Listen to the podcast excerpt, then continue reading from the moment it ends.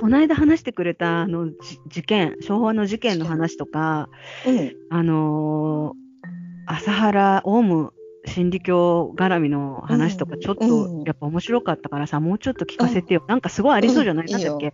子供のいい時、よ。死刑囚の最後の言葉とかはい、調べてたでしょ、うん、調べた。いまだに調べてるよ。あ 朝原翔子の最後の言葉、グフーだからね。グフー。ほんと。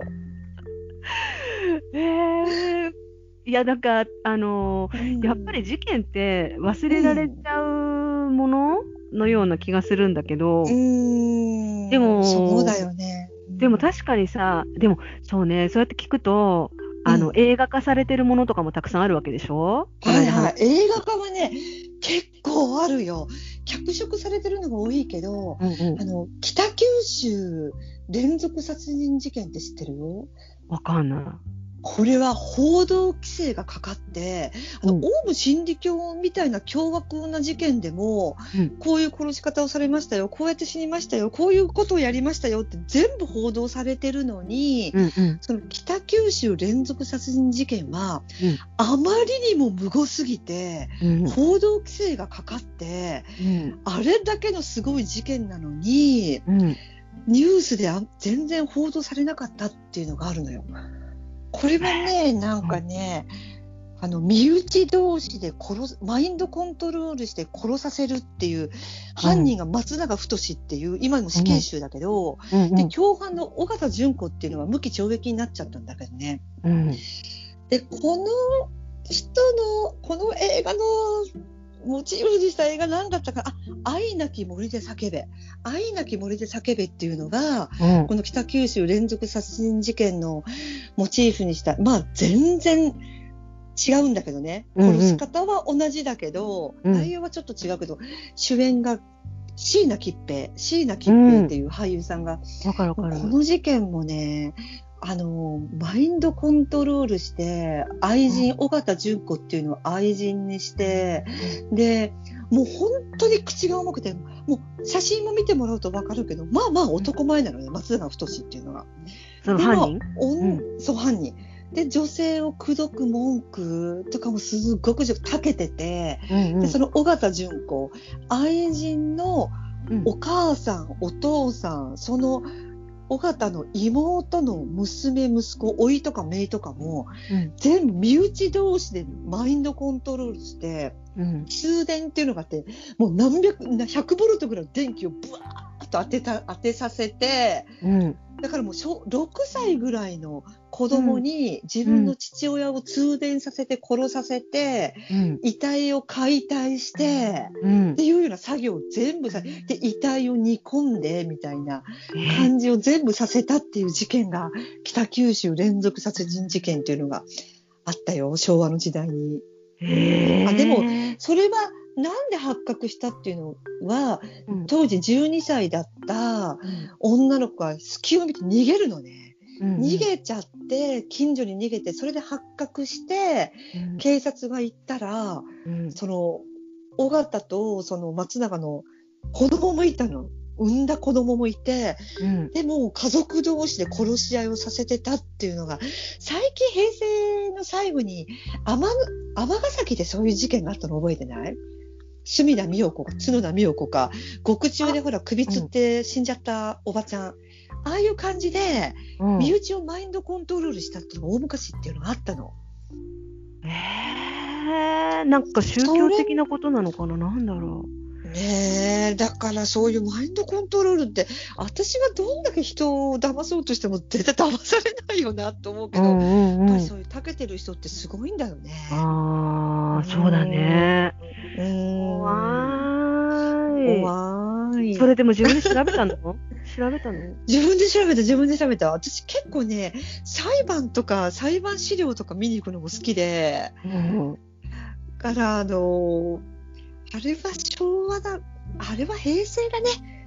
あの連続児童のやつは、あれは平成だ。え、うん何？榊原じゃなくてなんだっけ？榊原、榊原。それは平成だね。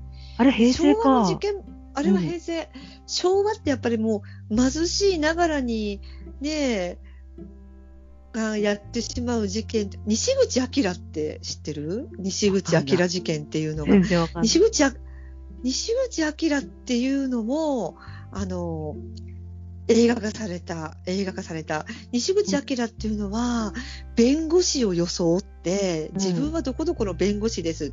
で、勝手に弁護士事務所、弁護士会館に行って、うん裁判所とかに行って、うん適当にその辺の人に声をかけて、うんあ、僕は何々の弁護士だよって。あ、じゃあ、あの、前金でいくらいただき、いただきましょうか。で、それでお金を取って日本全国つつらしてるような男で、うん最後捕まったのが熊本、これも熊本なんだけど、うん熊本に、あの、死刑反対論者っていう、その九州支部の会長みたいなのがいて、うん。そこに行って、いや、僕も死刑廃止論者なんですよ、みたいな感じで行くのね。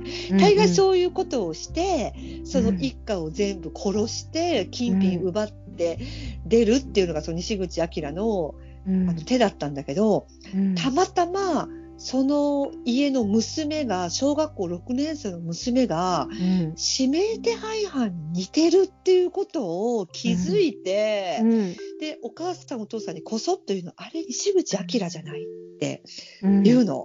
うん。で、警察にそっと通報して、警察が、あの、じゃあ、バレないように、家にいさせて、とどめさせておいてくださいねって、もう生きた心地のしない一晩を過ごして、警察が突入して捕まえる。その6年生、お手柄6年生っていう。うん。で、その人も死刑執行になったんだけど、うん。その西口明も結構、結構、最後はキリスト教に帰依して、うん。もう反省して亡くなっちゃう、思い残すことはありませんみたいな。その西口明を題材にした映画が、うん。あの、尾形健主役の復讐するのは、するは我にありっていう、知ってる？知らない。でも、尾形健って言ったらね、結うん、構、うんうん。大物俳優さんだから。そうそう、復讐するは我にありっていう映画が、その西口明をモチーフにした映画。それはね、大体、事件の本筋と映画は合ってた。その北九州事件と愛なき森で叫べば全然違ったけど、殺し方と、殺し方とマインドコントロールだけは一緒だったけど、全然あとは違うなーっていう感じだったけど、尾形健のこれは、実話を大体忠実に再現してるなっていう映画だったよ。へえ。なんか、あのー そっか、怖い、怖い事件のさ、その映画化っていうのは、うん、あのーちょっとまあ、私でも怖いの苦手なんだよね。だから、うん、なんかみ、そういうの見れる？ちゃんと。あ、見れる見れる。怖い、怖いシーンとか、うん。すごい殺されるシーン、見れる？うん。見れる。あ、あともう一つ。これ、めいちゃん覚えてるかな？これももうとっくに死刑執行された、昔埼玉県愛犬家殺人事件ってあったの知らない？愛犬家。、犬をいっぱい飼ってた人？そう、あそうだ、あの、アフリカケンネルっていう、あの、繁殖、繁殖屋さん、うんでうん法外な値段で犬を売りつけて、うんうん。本当は10万ぐらい犬なのに何百万で売りつけて、うん。怒ったブリーダーが文句言いに行くと、うん。そのブリーダーを殺して灰にしちゃうっていう夫婦がいたの。愛犬家 殺人事件。これは映画、このモチーフにした映画は、えっ、と、冷たい熱帯魚っていう映画で、それ知てる。ってる？あの見たことはないんだけどすっごい評判良かったじゃん、怖いって言って、オン・シオン監督のね、うん、怖いっていうかね、あの、なんかちょっと遺体の解体シーンがむごい。狂った狂った。うん。あれは愛犬家じゃじゃなくて、あれは熱帯魚屋さんに変えてたけど、で内容もね、多分全然違うんだけど、ただ、その犯人が言ったセリフ、あの、遠回しにこの人殺しちゃおうよって言わないで、うん体を透明にしようっていうのね、あの犯人は。うんうん関根はじめ、関根はじめっていう犯人だったかな？うん風間、風間ひろ子と関根はじめだ。夫婦なんだけど、離婚、うんまあ戸籍上は離婚してたから、うんうん関根はじめと風間ひろ子だったんだけど、うんで、関根がいつも風間に、ああ、仕方ないな。遺体を透明にしちゃおっかっていうの。うんそれで、なんか二人で殺して遺体を解体する。それはね、やっぱり冷たい熱帯魚も、ああ、ここのセリフは、本当の事件と一緒だなって思ったけど、あとのなんか、話の展開はちょっと違った。なんかさ、それの主演のさ、うん。男性がベンガルだっけ、誰だっけ？えっと、あのでんでん、でんでんっていうベンデン、そう、ベンガルじゃん。でんでん。